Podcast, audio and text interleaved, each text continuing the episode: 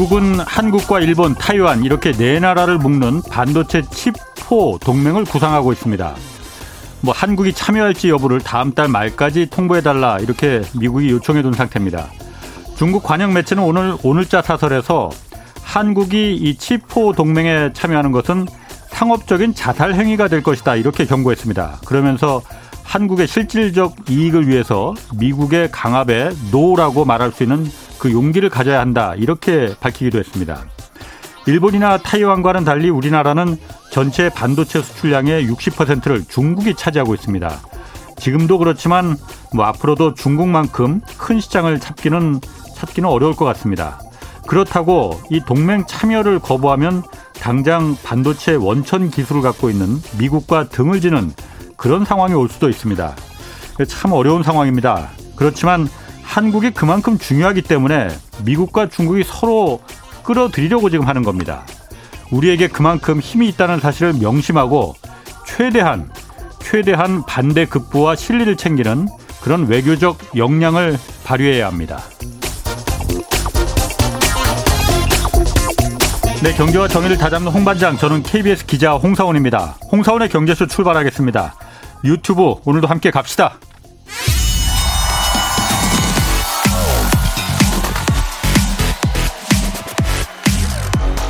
대한민국 경제 오디션 내가 경제스타 K 여러분 경제가 어려워서 힘드시죠? 그래서 준비했습니다.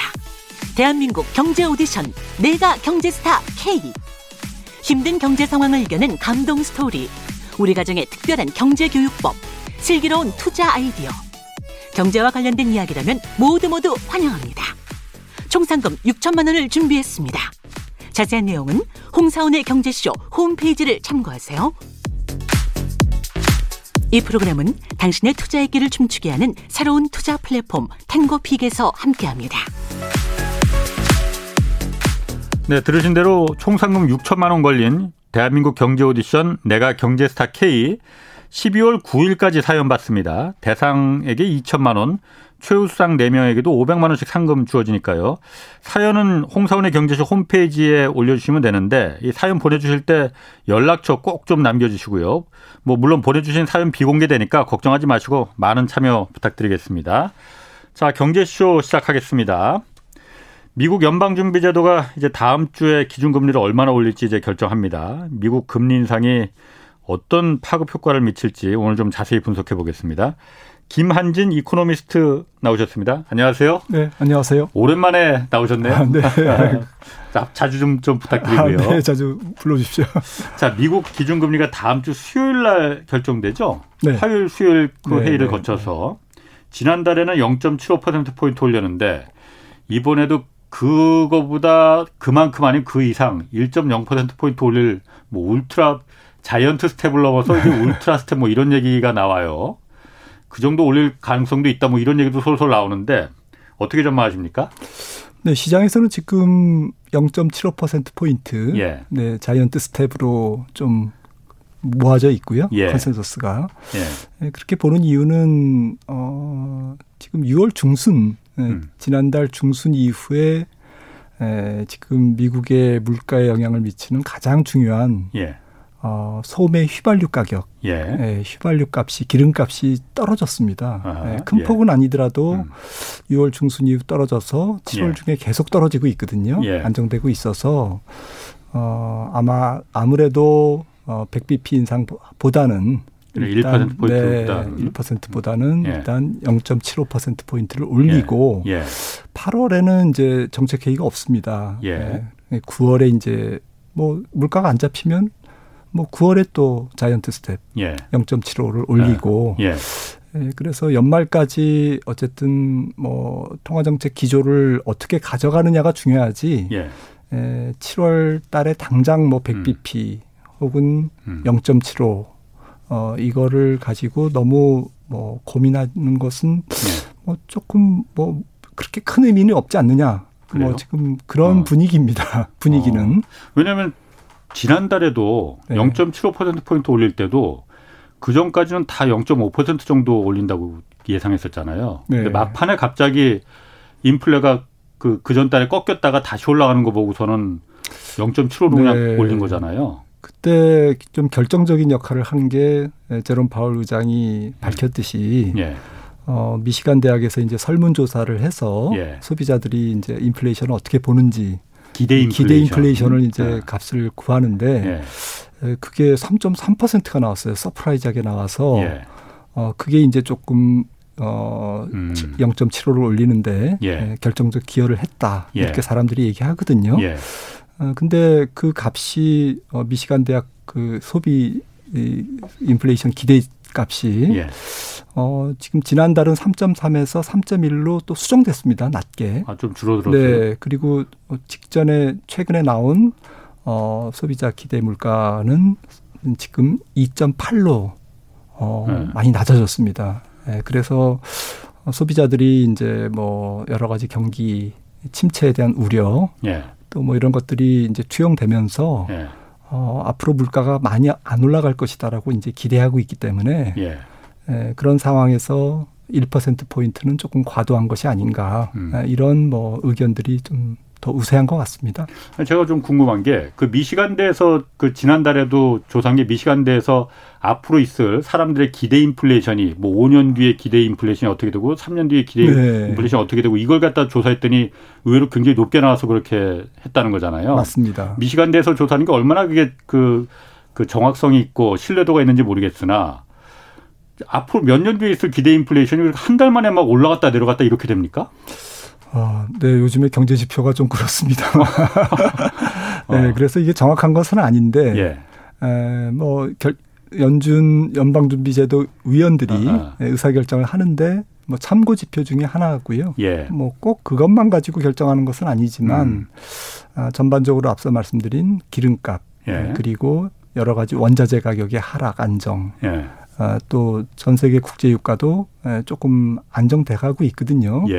예. 비록 많이 떨어지진 않고 있지만 네네. 그래서 이런 부분들 그래서 조금 안심할 단계는 아니지만 네. 어쨌든 뭐 지금은 시장에서는 뭐 0.75 정도로 예. 지금 보고 있습니다. 그래요. 그런데 그 김 박사님 제가 이게 한번 다시 그냥 원론적으로 한번 돌아가 봐서 지금 이 인플레이션 물가 상승률이 이렇게 막 미치게 올라가게 된 것 좀 보면은 작년까지만 해도 뭐 물가 좀 인플레가 오더라도 그렇게 일시적이다. 뭐 올해 1월까지도 막 그렇게 얘기를 했었잖아요. 왜냐하면은 공급망이 지금 좀 부족 문제가 생겨서 네. 공급이 부족하니 뭐 중고 자동차용 반도체가 지금 못 만들어서 자동차 값도 올라가고 그러니까 거니까 이거 곧 해결된다라고 해서 공급이 부족해서 그런 거라고 했잖아요. 그런데 그, 그래서 이제 인플레도 이제 일시적일 거라고 한 거였고. 근데 사실은 자동차 값이 그렇게 올라갔다 또 다른 물건 값이 그렇게 올라갔다 하더라도 누군가 그 비싼 값을 그 미친 가격을 계속 상품을 사주니까는 그 가격이 유지된 거잖아요. 네, 그렇죠. 그럼 이게 공급이 부족해서 물론 중간에 러시아의 침공도 있었어요, 물론 결정적으로 그렇지만 네. 지금도 이 물가가 올라가는 게 공급이 부족해서 이게 전적으로 다 생기는 인플레입니까? 그렇게 봐야 어, 되는 거예요? 사실은 뭐 이게 공급 인플레와 수요 인플레를 학자들이 예. 뭐 이렇게 얘기는 하지만 에, 그게 엄격하게 구분은 안 됩니다, 사실. 음. 네, 국제 유가가 올라서 비행기 티켓 값이 오르면 예. 뭐 일단 비행기를 타, 타고 여행을 다니는 사람들에게 에, 조금 부담을 주면서 수요 인플레가 되지 않습니까? 예, 예. 네, 그런 식으로 좀 이렇게 서로 이렇게 주거니 받거니 하는데 예. 에, 지금 제 생각에는 좀 복합 인플레이션이라는 표현이 맞을 것 같아요. 있다. 네, 그러니까, 그러니까 그럴 것 같아요. 복합 어. 뭐 뭐가 복합이냐? 굉장히 뿌리 깊은 네. 복합 인플레이션이 예. 에, 중국의 전 세계 제조 원가를 상승시키는 인건비 상승 네. 이런 요인들이 뭐 비단 1, 2년 동안 진행된 사항은 아니거든요. 그렇죠. 예, 네. 그동안 뭐 최근 한 5년 10년간 진행된 상황이고 예. 어, 또 대중 관세 예. 부과 이런 부분도 어, 재화 가격 올렸죠. 네. 그다음에 코로나 19로 인한 어, 인력난 뭐 조기 은퇴 증가라든지 예. 이런 부분들이 또 인건비 상승을 가져왔고 예.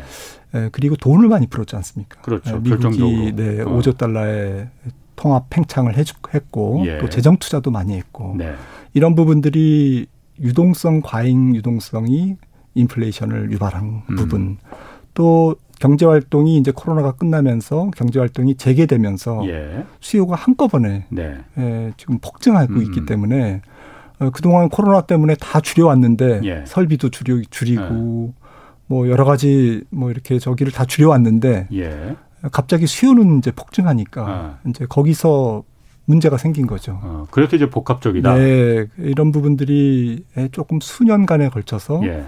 좀 절묘하게 맞아 떨어진 상태에서 음. 2월 중하순에는 24일부터는 또 전쟁. 음. 네, 그래서 국제유가가 튀고 예. 천연가스 가스 가격이 튀고 예. 뭐 이런 부분들이 다 복합적인 것 같습니다. 아, 그래서 제가 이걸 물어보는 게 아, 이게 막 공급 부족으로만 그럴까 뭔가가 어디서 잠깐 일시적으로 단절이 돼서 하는 거면 그것만 이제 회복되면 네. 다시 곧 회복되는 거니까 인플레가 일시적으로 볼 수도 있겠지만은 지금 기대 인플레이션이 뭐 아까 말씀하신 대로 미시간 내에서 조사해 봤더니 3년 뒤 5년 뒤에 사람들이 다 인플레가 계속될 것이다 이렇게 뭐 전망하는 게 이번 달엔 조금 낮았다고 하지만 지난달에 계속 높았다는 거잖아요. 네, 네, 그거는 네. 사람들 마음속에는 인플레가 이제 고착화되는 거다 이런 사실 이게 이게 가장 무서운 거라면서요. 네. 그러다 보니까 연방준비제도에서 어떻게 보면은 이거 인플레를 지금 물가를 잡을 수 있는 유일한 방법은 경기를 확 꼬꾸라트리는 것밖에 없지 않겠느냐 이렇게 생각하는 거 아닌가? 맞습니다. 정확하십니다. 아 그래요? 맞아요? 네, 제 생각에는 네. 뭐 고유가는 고유가로 잡힌다라는 예. 얘기가 있듯이 예, 예. 예, 결국 뭐 경제학자들이 이것을 수요 파괴, 뭐 예. 파괴라 그러니까 조금 무서운데요. 어. 어, 어쨌든 수요를 떨어뜨려서 예. 어, 경기를 떨어뜨려서 예. 물가도 잡을 수, 밖에 없는 음. 그런 상황. 예. 어, 그러니까 사람들이 어, 앞으로 계속 물가가 오를 거야. 예. 경, 경제가 앞으로도 괜찮을 거야. 이렇게 되면 어, 물가가 계속 올라가는데 임금도 올려달라고 그러고 예. 예. 그러면 임금 상승이 또 제품 가격으로 전가될 거고 예. 예. 그렇게 해서 이제 악순환이 되거든요. 예. 예. 그런데 앞으로 경기가 둔화될 거야. 이렇게 사람들이 생각을 해서 기대 인플레이션이 떨어지면 예. 기대 인플레이션이 그래서 중요한 거거든요. 예. 그래서 사람들이 심리가 어, 덜 써야지. 예. 그러면 뭐 여러 가지로 소비가 줄고 기업들이 투자도 줄고 또 해고도 늘겠죠. 네. 기업들은 이제 뭐 고용도 줄이고 이렇게 되면 어, 전체적으로 국민 경제에서 음. 수요가 줄면서 예. 수요가 주니까 적게 쓰니까 아, 물가가 떨어지는 예. 예, 그런 네. 부분들을 우리가 역사적으로 많이 경험했는데 음. 이번 같은 경우에는 이제 연준이 조금 뒤늦게 지각 긴축을 한 부분 예. 또 앞서 말씀 나눈 그런 여러 가지 복합적인 요인이 절묘하게 이렇게 그 서로 융합돼 가지고 예. 종합돼서 물가가 너무 지나치게 튄 부분 예. 이런 부분들이 이제 어우러져서 네. 어, 빨리 수요를 파괴시켜야 되는 그러니까 성장률이 빨리 떨어져 떨어뜨려야 되는 어, 역설적으로 네뭐 이제 그 아이러니네 네 그런 상황으로 예. 지금 경제가 예. 전개가 되고 있고 예. 예상대로 지금 경제 전망이 한 달이 멀다 아, 하고 아니면 예. 뭐 거의 한 일주일이 멀다 하고 하향 조정되고 있습니다. 음. 경제 성장률이 예. 잉크도 마르기 전에 예. 계속 하향 수정되고 있거든요. 예. 미국 경제 성장률만 해도 연초만 해도 3%대 예. 성장률을 보다가 그렇죠. 지금은 예. 1%대 성장률을 보는 사람 거의 없고요. 예. 어, 0%대 성장률. 예. 네, 이렇게 보고 있습니다. 심지어는 마이너스 음. 성장률 보고 있기 때문에 예. 어, 불과 수개월 수, 한 한두 분기 만에 이렇게 경제 전망이 하향 수정되면서 예. 어, 결과적으로 물가도 잡힐 거다. 이렇게 음. 지금 어 여러 관계 그 분석가들이 네. 전망하고 있는 거죠. 아니 그게 그럼 연준이 연방준비제 미국의 중앙은행 입장에서는 이게 지금 물가가 올라가는 게 백약이 무효니 원래는 그러니까 경기를 좀 희생을 시키더라도 물가를 그 잡는 게 급선무다. 그래서 금리를 우리가 올리겠다 이렇게 말하는 거지만은 그 말이라는 게 아다르고 어다른 거지만은 네. 경기를 급하게 아주 꼬꾸라트려야만 희생시켜야만 지금 이 물가를 잡을 수 있다라는 거 입장인 것 같아요. 그러면은 다음 주에 이제 0.75% 포인트 정도 올릴 거다라는 건 누구나 지금 다 예상하는 거잖아요. 그런데 그러면은 사람들이 예상하는 거로 물가가 잡히겠느냐, 사람들의 기대 마음 속에 숨어 있는 인플레는 계속될지도 몰라라는 그 심리가 뭔가 충격이 와야만이 이 잡히지 0.75%는 저도 지금 예상하고 있고 미국 사람들도 다 그 정도는 뭐 각오하고 있어야 돼. 그런데 뭐 그래도 내가 필요한 물건은 나는 사야겠어. 라는 생각을 다 갖고 있을 것 같은데 어 그래서 이 1.0% 포인트 이 ultra step이라는 금리 인상이라는 얘기가 자꾸 나오는 거 아닌가. 그 생각이 들어서 제가 물어보는 거거든요. 네, 근데 이제 지금 이미 어 미국 같은 경우에 소비자들이 예. 어 심리 지수가 많이 꺾였습니다. 음. 예, 지금 최근에 나온 예. 소비 또 센티먼트 지수, 또 소비 신뢰 지수 예. 이런 부분들이 어 아직은 조금 기준선을 왔다 갔다 조금 기준선 위에 있습니다만 예. 어 예를 들어서 미시간대 소비 신뢰 지수 같은 경우에는 어 50이면 이제 중립인데 예. 52까지 떨어졌고 어. 굉장히 큰 폭으로 떨어지고 있거든요. 예. 예 그래서 이미 뭐 소비 심리는 꺾였다. 어. 꺾이고 있는 중이다. 음. 네, 이렇게 지금 보는 게 맞을 것 같고요. 그렇군요. 네, 그리고 앞서 말씀 나눴듯이 뭐 하반기 성장률을 어, 다 낮게 보고 있고 예. 네, 또 그게 어 여러 경제 지표들로 지금 확인이 되고 있습니다. 예. 네, 그래서 어, 연준이 아, 아무튼 뭐 하반기에도 금리를 계속 올릴 겁니다. 네. 올릴 거지만 아, 아무래도 이번 인플레는 길고 에, 조금 이렇게 끈질기게 음. 에, 전개 이렇게 쉽게 인플레가 사라지지는 않을 거지만 아, 그렇다고 너무 이제 급하게 올릴 경우에는 어, 또 부작용도 있거든요. 예. 그런 부분들을 고려해서 이제 결정을 하겠죠. 그럼 그 인플레 정점이 정점이 언제일 거냐? 사실은 지지난달에 정점이 잠깐 내려갔었잖아요. 소비자 물가 상승률이. 네. 그때 잠깐 내려갔을 때 그때 정점이 온 거다 이렇게 판단해서 그 다음 때는 또 다시 올라갔더라고요. 맞습니다. 어, 정점이 언제가 지금 보면 될까요? 음, 분명한 거는 지금이 이제 3분기지 않습니까? 예. 네, 그래서 7, 8, 9월 중에 정점은 찍을 것 같습니다. 네. 지금 에너지 가격이 떨어지고 있고 네. 그다음에 여러 가지 뭐 금속 가격, 예. 네, 생산 원가에 들어가는 여러 가지 원자재 가격들이 떨어지고 있기 때문에요. 음. 어, 다만 이제 안 떨어지고 있는 게 이제 주거비. 네. 주거비가 잘 안 떨어지고 예. 또 물가 상승률의 주거비 비중이 미국은 높거든요. 음, 30% 그렇죠. 정도 예, 예, 차지하기 때문에 그래서 주거비는 이제 좀 지속 될 가능성이 높고 예. 또 가을 이후에 에그플레이션 음식료 쪽에 농수산물 가격이 또 올라가면 예. 또 이제 음식료 가격이 예. 올라가기 때문에 이제 이런 부분들은 잘 안 떨어질 가능성이 있는데 예. 에, 나머지 이제 생산 원가 또 여러 가지 서비스 요금 또 임금 이런 부분들은 조금 피크를 찍은 것 같거든요. 정점을 음. 지난 것 같습니다. 예. 그래서 종합적으로 따져 보니까 아, 미국 물가는 어, 지금 떨어져서 7월, 8월 물가 그러니까 확인 7월, 8월 물가가 확인되는 것은 8월, 9월이 되겠죠. 그렇죠. 한달 네. 늦게 나오니까. 예, 예. 그래서 한 8월, 9월에 우리가 확인하는 7, 8월 물가는 음. 어, 정점 내지 정점을 이미 통과한 그런 수치를 확인할 수 있다. 음. 아, 이렇게 보고 있고요. 예. 어, 그럼에도 불구하고 하지만 연말 미국 소비자 물가는 음. 지난달 9.1%에서 그러면 얼마까지 음. 떨어질 거냐. 음. 어, 제가 계산해 보니까 7% 밑으로 떨어지기는 어렵더라고요. 음, 그 계산하는 뭐 방, 뭐 특별한 방법이나 뭐 일반적인 방식 같은 게 있는 겁니까? 네, 이제 비중이 있으니까 아. 물가 지수를 구성하는 아. 그 비중을 하고 이제 시뮬레이션을 계속 해보는 거죠. 예. 근데 사실 이제 가정이 제일 중요한 게 기름값이죠. 기름값 음. 전망이 틀리면 그렇죠. 네. 가정이 잘못 들어가기 예. 때문에 이제 뭐 결과값이 나, 나 이제 빗나갈 텐데요. 예. 아무튼 뭐 지금 결국 돌고 돌아서 예. 어, 기름값에 달려 있습니다. 기름값에. 기름값 특히 수요 예. side의 기름값은 이제 안정될 수밖에 없다. 예. 문제는 이제 공급 side의 에, 기름값, 네. 공급 side의 인플레이션이 음. 잡히냐 마느냐 음. 이런 부분들은 좀 복잡하거든요. 또 경제적으로 예측이 불가능하고요. 예. 어, 또 지정학적 위기라든지 또 전쟁 그다음에 러시아의 자원 무기화 이런 음. 부분들과 연관돼 있기 때문에 예, 사실은 뭐 좀 엄밀한 의미에서는 그냥 가정에 불과한 거죠. 음.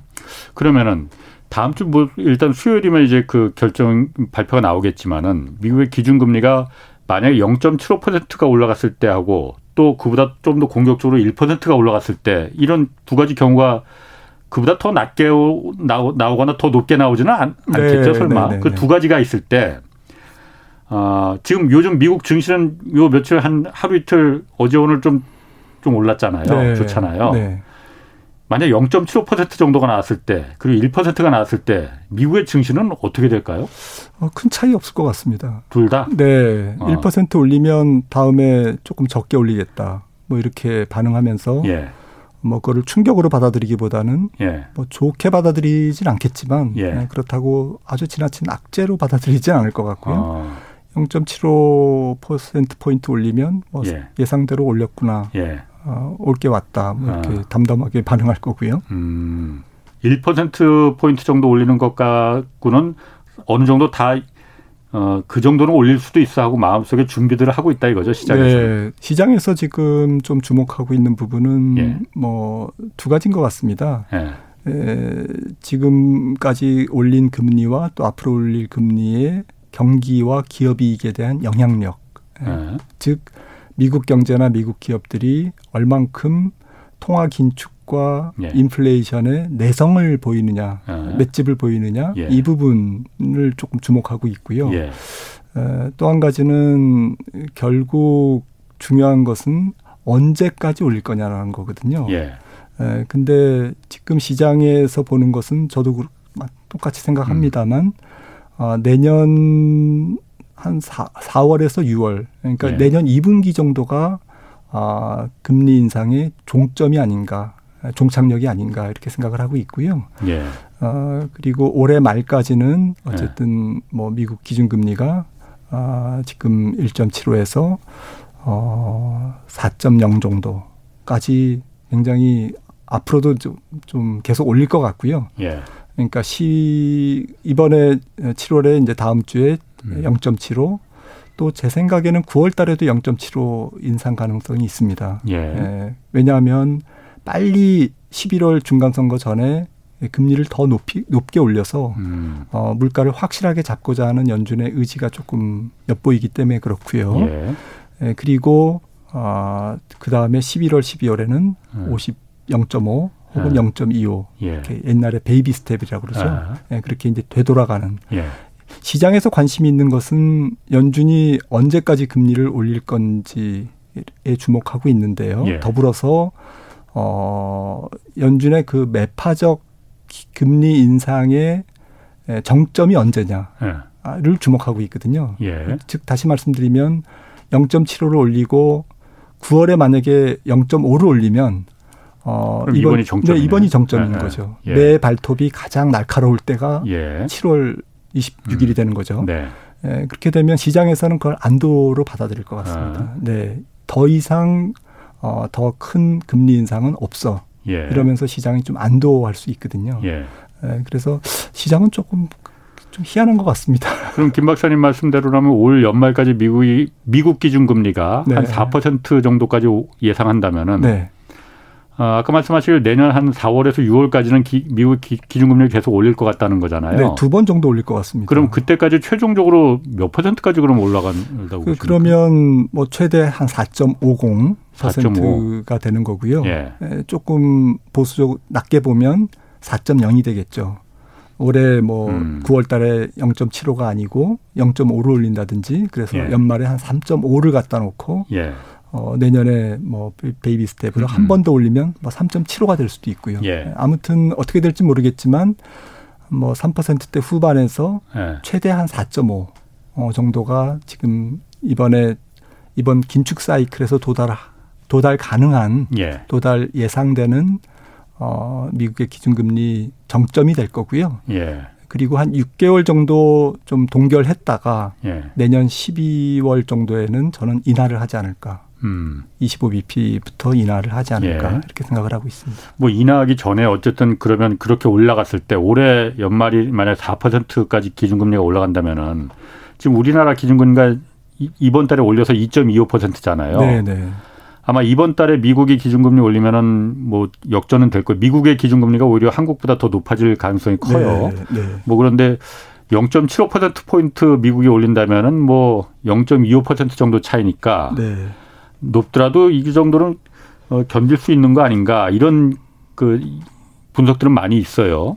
근데 말씀하신 대로 연말에 예를 들어서 미국의 기준금리가 4%까지 막 간다 하면은 한국이 기준금리를 미국이 올린다고 그렇게까지 따라갈 수 있을까?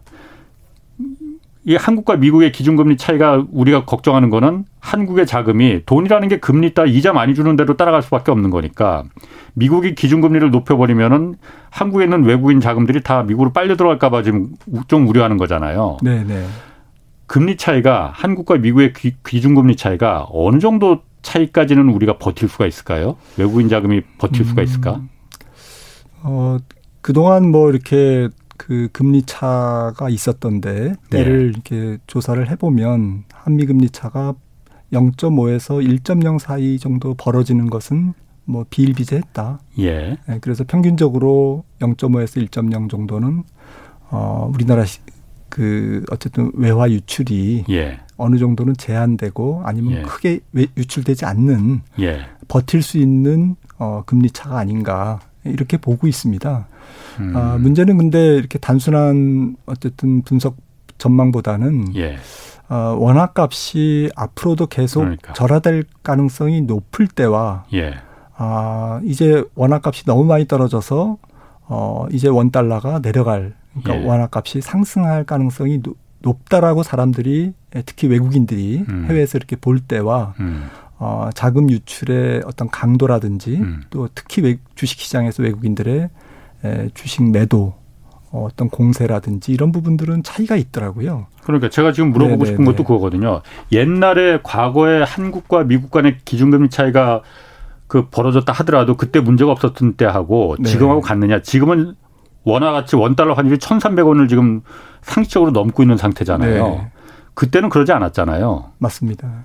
이런 그 변수가 생겼는데 어 문제 없 안심해도 되는 건지 문제 없겠느냐? 뭐제 생각에는 일단 뭐 조금 단기적으로 보면 한 예. 1년 정도 예. 어, 내년까지만 보면 어 일단 우리나라의 국가 신용 등급 예. 그리고 즉 외국인들의 우리나라 국채에 대한 선호도라는 네. 측면에서는 어 대규모 자금 이탈 가능성은 매우 음. 낮다. 이렇게 예. 생각을 하고 있고요. 음. 어, 그리고 두 번째는 어, 원화의 적정 가치 이런 예. 부분들이 에, 조금 한정하기 애매한 부분이지만 음. 어, 최근 1년간 놓고 보면 우리나라 원화가 기축통화가 아님에도 불구하고 예. 어, 유로화나 파운드화 정도로 달러 대비 하락했거든요. 평가절하됐거든요. 예. 예. 그러니까 지금 진행되는 원화값의 하락이 예. 원화 가치 하락이 우리나라의 고유의 문제라기보다는 예. 어, 미국의 금리 인상 또 고 높은 인플레이션, 예. 전 세계적인 경기 침체 우려 예. 이런 이런 불확실성 때문에 생긴 달러 강세에 따른 반대 통화의 약세 에서 도매급으로 다 같이 이제 하락하는 그러니까 유로나 엔화도 네. 같이 다 떨어졌으니까 네. 엔화는 뭐 26%나 아. 떨어졌습니다. 최근에 예. 1년간. 예. 그래서 뭐 우리나라 기축통화가 아님에도 불구하고 유로화나 파운드화 정도 어, 유로화는 특히나 뭐 조금 경기 침체 우려가 조금 있긴 합니다만 더 예. 아무튼 어그 정도는 어그 정도라면 우리나라의 고유의 문제는 아니다라는 것이죠. 예, 그런데 그 부분도 하락이. 그 부분도 사실 유, 물론 유로화나 엔화가 더 떨어졌어요. 그러니까 원화보다는. 네. 그런데 유럽이나 일본은 금리 인상 긴축을 하지 않은 상태잖아요. 네. 우리나라는 선제적으로 금리를 계속 올렸잖아요. 그런데도 금리를 안 했는데도 지금 우리는 이렇게 원화 가치가 아 금리를 우리는 이미 네. 올렸는데도 몇 번 올렸는데도 원화 가치가 이렇게 떨어진 건데 그쪽 유럽이나 일본하고 같이 비교를 하는 게 맞느냐. 저쪽은 이제부터 음. 시작할 거잖아요. 네. 그래서 맞습니다. 정확한 지적이신데 네, 그래서 특히 어 지금 연준이 금리를 인상한 어 지난 3월 예. 이후부터 전 세계 좀 환율이 다 네. 평가 절하됐고 달러 값은 올랐거든요. 예. 어, 맞습니다. 음. 에, 지금 우리는 작년 8월부터 금리를 올렸음에도 불구하고 예. 기축 통화가 아니기 때문에 예. 금리를 인상했음에도 불구하고 유로화 예. 정도 떨어 유로화 정도로 떨어졌다. 예. 통화 가치가. 예. 만약에 금리를 인상 안 했으면 더 떨어졌을 거다. 더 떨어졌을 원 달러가 더 올라갔을 거다라는 음. 것은 분명합니다. 예. 에, 그래서 아무튼 금리 차가 뭐 자본 유출에 어 자본 유출과 전혀 관련 없는 것은 아니지만 예. 그렇다고 금리 차가 전부는 아니다라는 예. 부분들을 좀 그렇군요. 그럼 그 김 박사님 그 판단에는 한국과 미국의 금리 차가 지금 여러 가지 변수의 상황으로 봤을 때 한 최대 1.0% 포인트 정도 차이까지는 견딜 수 있다 이렇게 보시는 거예요. 네. 그리고 뭐 지금 한국은행이 만약에 baby 네. step으로 연말까지 계속 올리면 남은 통화 정책 회의에서 3.0 그것까지는 예상하고 있다고 했어요. 네. 그럼 미국은 앞서 말씀드린 대로 한 4.0 예. 최대 예. 이 정도면 이제 1.0% 포인트의 예. 차이가 나는데요. 네. 예, 그 정도는 뭐 좀 견딜 수 있지 음. 않을까라고 생각합니다. 그렇군요. 앞으로 그리고 그 지금 경기 침체가 올 거라고 다들 얘기하잖아요. 아까도 제가 잠깐 얘기했지만은 지금 물가를 잡는 거는 경기 침체밖에 없으니까 오히려 미국에서는 의도적으로 경기 침체를 지금 막 바라는 거 아니냐 이런 생각도 드는데 경기 침체가 오더라도 그 강도라는 게 있잖아요. 사실 뭐 일, 저도 몇 경제쇼 제 주변 사람들도 많이 말하거든요.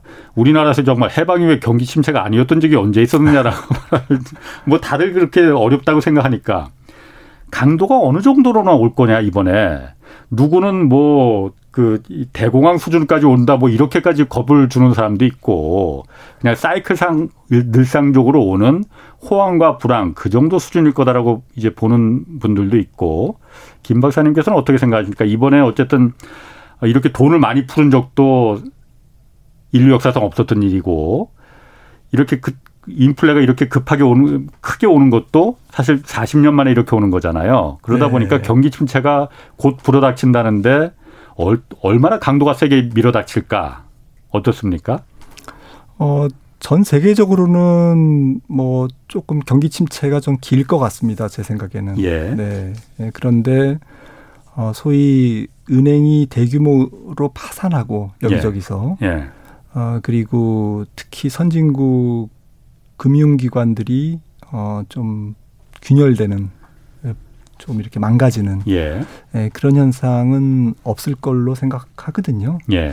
음, 물론 그렇게까지는 안 간다. 네. 아. 네. 그러니까 그렇게 보는 이유는 어 여러 가지 뭐 세계 경제의 약점에도 불구하고 예. 어 선진국이 비교적 예. 건전한 금융 시스템을 갖추고 있다.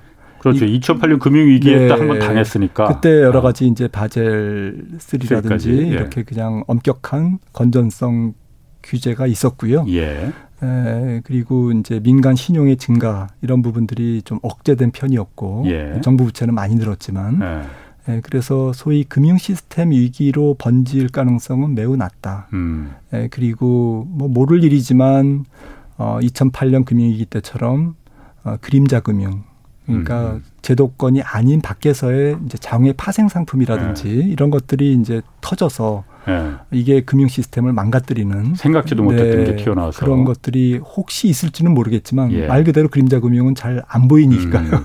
예. 그림자기 때문에. 네.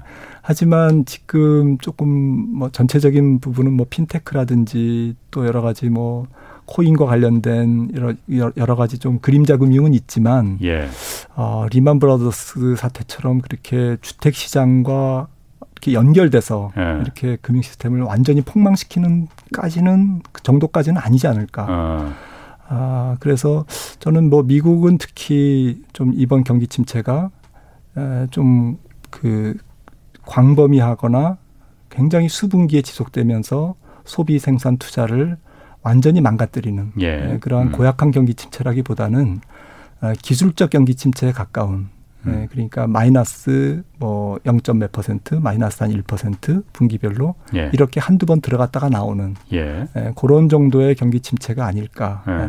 대신에 어, 좀 경기 침체 기간은 조금 길 수밖에 없는 것은 음. 이번 인플레이션이 떨어진다고 하지만 예. 물가 상승률이 떨어진다고 하지만 미국만 해도 올해 말에 7%를 넘는 인플레이션을 기록할 것 같고요. 굉장히 높은 네, 거죠. 이제부터 네. 막 떨어져도 7%거든요. 아, 예. 그리고 내년 말은 뭐 4.5%. 예. 후년에 가야 거의 한 3%.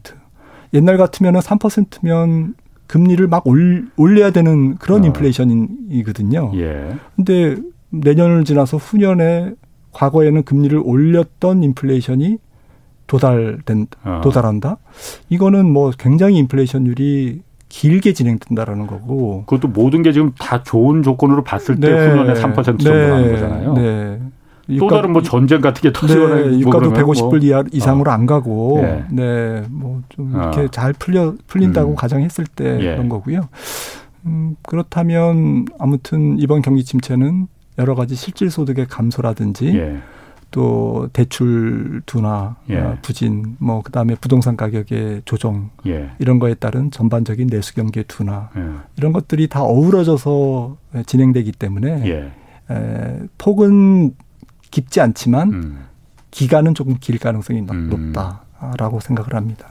제가 그 경기 침체가 뭐 저도 사실 뭐그 아직까지는 침체라는 걸 그렇게 막그그 그 느끼지는 못하잖아요, 실질적으로. 네, 네. 뭐 사실 과거에 코로나가 한창 막 유행했을 때 그때 자영업자들 문 닫고 그러는 거 보면은 그때 오히려 진짜 침체였다고 네. 실물 경기에 침체했다고 느껴지만 아직 지금은 사실 어 그때 이후로 벗어난 지가 지금 보복 소비도 못 했는데 뭘 침체야 벌써 이 얘기가 나오는데 엊그제 이제 중국의 2분기 성장률이 발표가 됐잖아요. 그게 굉장히 충격적인 수치였잖아요. 0.4% 성장률을 기록했더라고요. 네.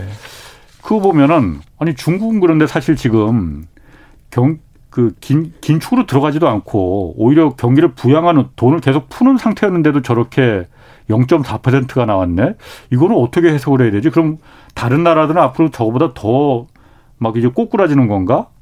이런 막 그 두려움 같은 것도 좀 생기거든요. 일단 중국은 왜 저렇게 갑자기 0.4%라는 0%대 성장률이 나온 거예요? 네, 2분기는 뭐 4, 5, 6월이니까 네. 그 4월 달, 5월 달이 특히 봉쇄가 상해와, 있었고 네, 어. 지금 베이징 봉쇄 예. 이 부분이 컸던 것 같고요. 예. 또한 가지는 이제 주택 시장 이 부동산 네, 부동산이 예. 어, 분양이 계속 안 되고 예. 또 집값이 하락하고 예. 어, 또 지금 부채가 많은 뭐 작년에 헝다 예. 그룹 에버그란데의 어떤 그 부실화 문제가 이슈가 됐었는데요. 예. 이런 부분들이 지금 뭐 그 부동산 개발 업체와 건설 업체들의 부실화, 예. 예. 거기에 따른 이제 지방 경제의 지방 정부의 음. 성장 둔화, 네. 뭐 지방 정부의 성장 둔화가 모여서 뭐 중앙 정부의 성장을 이제 만드는 음. 거니까요. 예, 예. 이제 이런 부분들이 지금 중국 경제 성장 둔화로 나타난 것 같습니다. 어. 그러면 중국 그 중국 같은 경우는 사실 아, 지난 한석달 또 석 달 가까이 증시가 거의 전 세계에서 유일하게 혼자 좋았잖아요. 그래서 중국 증시 그 유망하다고 들어간 분들도 꽤 있고 경제쇼 패널에 출연하신 분들 중에서도 다른 나라보다 중국 증시가 가장 그 전도가 좀 좋다, 전망이 좋다라고 그 전망하신 분들도 많이 있었거든요. 그럼 지금 이렇게 성장률이 0.4% 나왔으면 물론 이게 중국 봉쇄 베이징하고 상하이 봉쇄 영향도 있었겠지만은 부동산 영향도 있다고 하면은 부동산이 사실 그렇게 다시 활활 타오를 것 같지는 않고 중국에서도 네. 중국 증시 전망은 그럼 그렇게 어떻습니까? 밝지 않을 것 같은데. 네, 중국은 미리 좀 바닥을 찍었기 때문에 예. 세계 증시가 좀 하락할 때 예. 2분기 예, 중에 좀 반대로 올랐던 예. 그런 상황인데요. 어, 제 생각에는 중국이 어쨌든 전 세계 경제가 지금 둔화되고 있기 때문에 예. 또 중국 자체의 성장률이 뭐 당초 4%대 중반, 뭐 중국 정부가 4.5%를 본 거니까요. 예. 네, 근데 어, 지금 3% 정도가 나오지 않을까. 예. 아, 지금 올해 성장률이 네, 음. 네, 그렇게 지금 굉장히 중국으로서는 굉장히 저성장 예, 지금 올해 그렇죠. 빠지는 거죠. 예. 예. 그리고 말씀하셨듯이 그 부분이 좀 구조적이다. 예. 공급 과잉과 특히 건설 부분의 과잉 투자에 따른 후유증, 예. 또 가계 부채 문제, 또 기업들의 과잉 부채 문제, 음. 또 거기에 따른 지방 정부의 성장 둔화 예. 이런 부분들이 어우러져 있는 좀 구조적 요인에 기인하기 때문에 예. 아 조금 중국 경제, 중국 증시를 네. 에, 저는 그렇게 뭐 이렇게 밝게 보지는 않, 않 습니다 어. 그래서 에, 좀 어느 정도 박스권에서 예. 좀 많이 빠지면 예. 에, 중국 정부가 일단 뭐 지금 가을에 시진핑 상비 집권도 지금 앞두고 있고 예. 에, 그래서 대규모 부양책을 계속 쓰지 않습니까? 음. 에, 그리고 지금 물가가 중국도 계속 올라가거든요. 에, 물가 부담이 있, 있고 있기 때문에 또 부동산 경기를 뭐 꼬꾸라뜨리는 것은 아니지만 예. 어, 그렇다고 부동산 경기를 지나치게 또 부양해서 음. 또 부동산 경기가 다시 활활 타올, 라도 예. 그건 또 골칫거리거든요. 예. 네, 그래서 적당한 선에서 지금 예. 통제를 하, 해야 되기 때문에 예. 어, 좀 통화 정책보다는 어, 재정 정책, 예. 예, 좀 미시적인 예, 좀 핀셋 정책이라고 그러죠. 예. 산업별로 지원을 한다든지, 예, 그리고 지방 정부로 하여금 돈이 없으니까 예. 옛날에는 이제 분양도 하고 공단도 개발하고 이렇게 해서 음. 이제 자체적으로 굴러갔는데 이제 그게 잘 여의치 않으니까 네. 어, 좀 지방 정부가 채권을 발행할 수 있도록 이렇게 음. 한도를 늘려줬거든요. 그랬죠. 네, 네. 이러한 그 재정 정책을 통해서 예.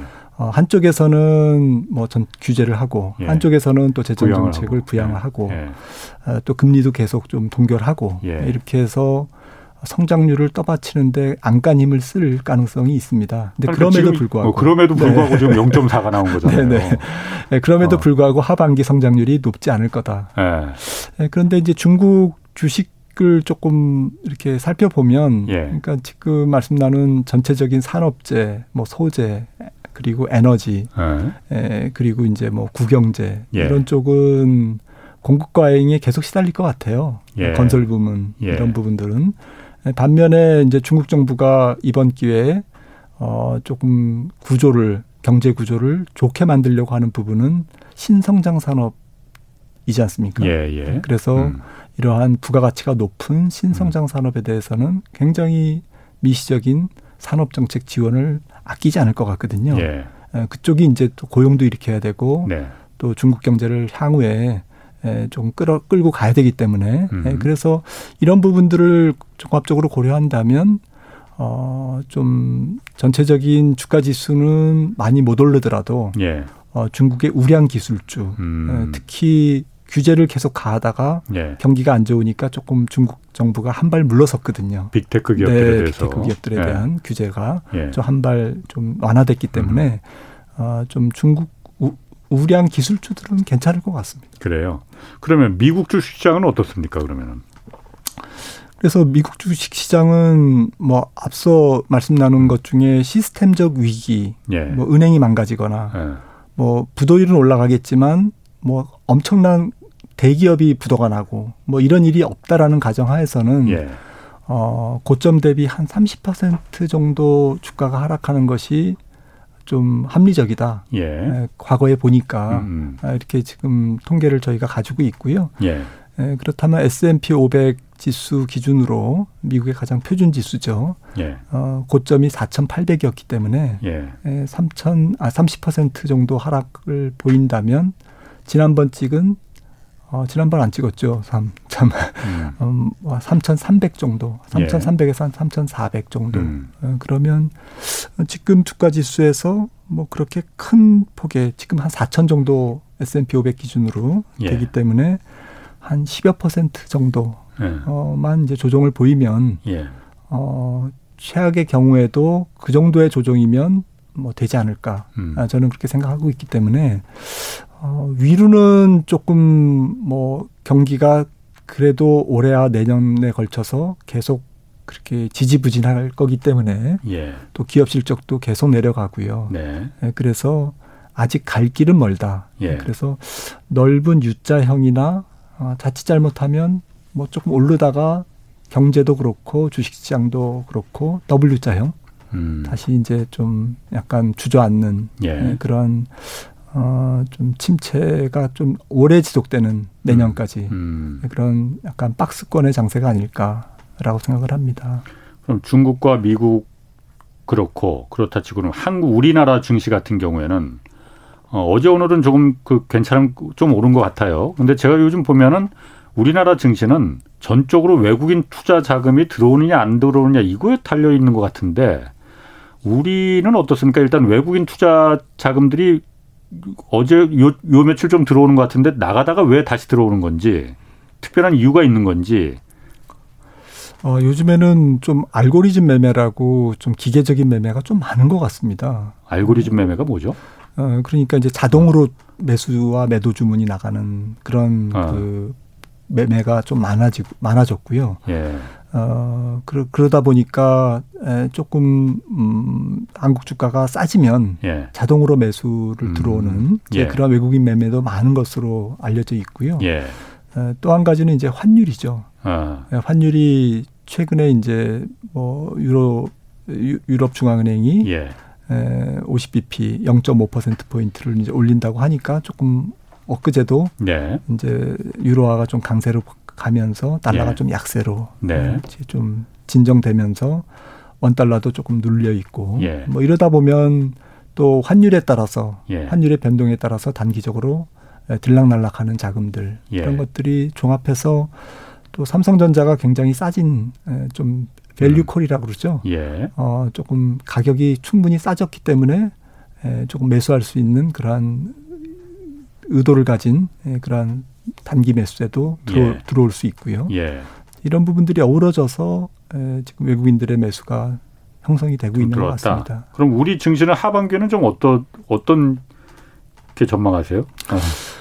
네, 우리나라 증시도 조금 매를 맞, 많이 맞았다. 예. 미국 증시처럼 에, 우리나라 증시는 고점 대비 30% 저점을 형성했거든요. 예. 에, 그래서 충분히 조금 하락했는데 예. 하지만 뭐 전체적으로 경기, 기업 실적 이런 부분들이 지금의 예상보다는 조금 더 낮게 나올 가능성이 있습니다. 기업 특히 기업 이익이 기업 실적들이 네, 기업 실적이 아. 뭐 코스피 영업 이익도 지금 컨센서스는 작년 대비 한 4, 4% 5% 정도 예. 지금 뭐 좀 둔화될 것으로 보고 있는데 그것보다는 조금 더, 더 둔화될 가능성 또 음. 내년 2023년에도 어, 기업 이익이 조금 지지부진할 가능성 이런 부분들을 고려한다면 우리나라 주식시장 역시 글로벌 주식시장과 더불어서 좀 긴 박스권. 예. 그러니까 뭐 중간 중간에 이제 베어 마켓 랠리라고 그러죠. 예, 기술적인 반등은 계속 나오겠지만 예. 지금 같은. 예. 하지만 어, 기술적 반등을 보고 쫓아가면 또 이제 좀 재미가 없고. 예. 어, 그리고 충분히 떨어지면 또 많은 뭐 사람들이 좀 실망하고 좀 주식시장을 떠나려고 하면 또 다시 또 오르고 예. 네, 그런 아. 것이 반복되면서 나중에 지나고 보면 어, U자형의 긴 지루한 어, 바닥을 음. 형성할 하는 그러한 초입 국면 또 중반 국면이 아닐까 이렇게 생각을 합니다.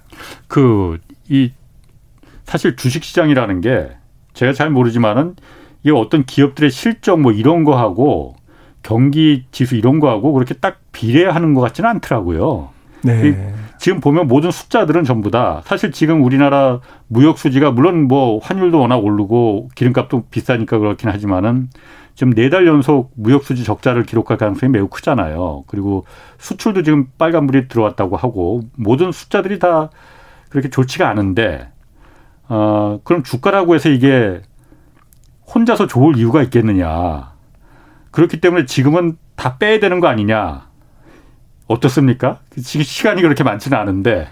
네, 길게 보면 사실은 뭐 10년 전에 조금 비싸게 사도 예. 지금 어 좋아 좋지 않습니까?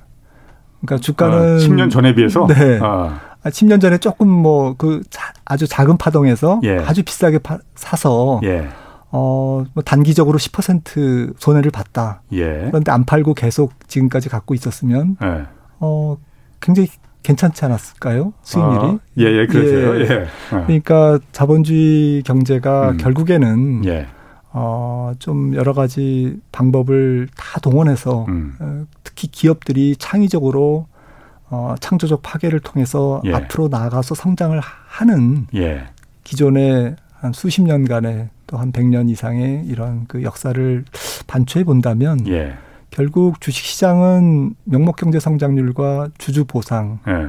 어, 배당 수익률 등의 주주 보상의 합으로 이렇게 예. 수렴하거든요. 예. 그러니까 결국 우상향할 수밖에 없다라는 것이죠. 아, 결국은 네. 기다리면 네. 단기적으로는 좀 내려간다 하더라도 거기 일일비하지 말고. 네. 그 가치 투자의 아버지라는 네. 벤자민 그레엄이 그런 얘기를 했습니다. 시장 전망 자료를 믿지 마라. 믿지 마라. 네. 그리고 단기 예측을 하지 마라. 자신을 믿어라. 알겠습니다. 자, 김한진 이코노미스트였습니다. 고맙습니다. 네. 감사합니다. 자, 내일은 윤석열 정부의 부동산 정책과 관련된 이슈들 좀 짚어보겠습니다. 지금까지 경제와 정의를 다잡는 홍반장 홍사원의 경제쇼였습니다.